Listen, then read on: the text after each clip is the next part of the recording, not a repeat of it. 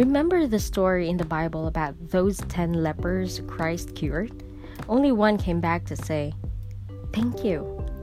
Of course, Christ was hurt, just as we get hurt when we do things for people and they don't even say thanks.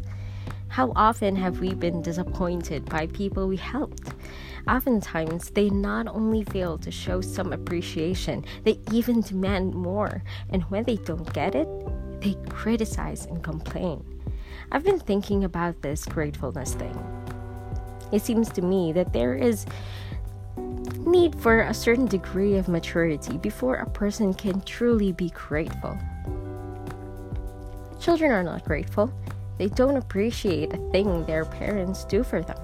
They don't see why they should say thanks.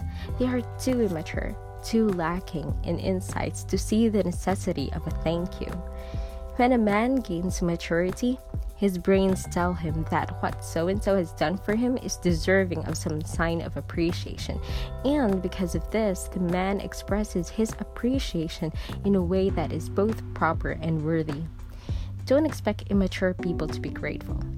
They just don't have what it takes. They think the world owes them a living, pretty much the way a child feels. Or maybe they are just not humble enough to admit that somebody has helped them.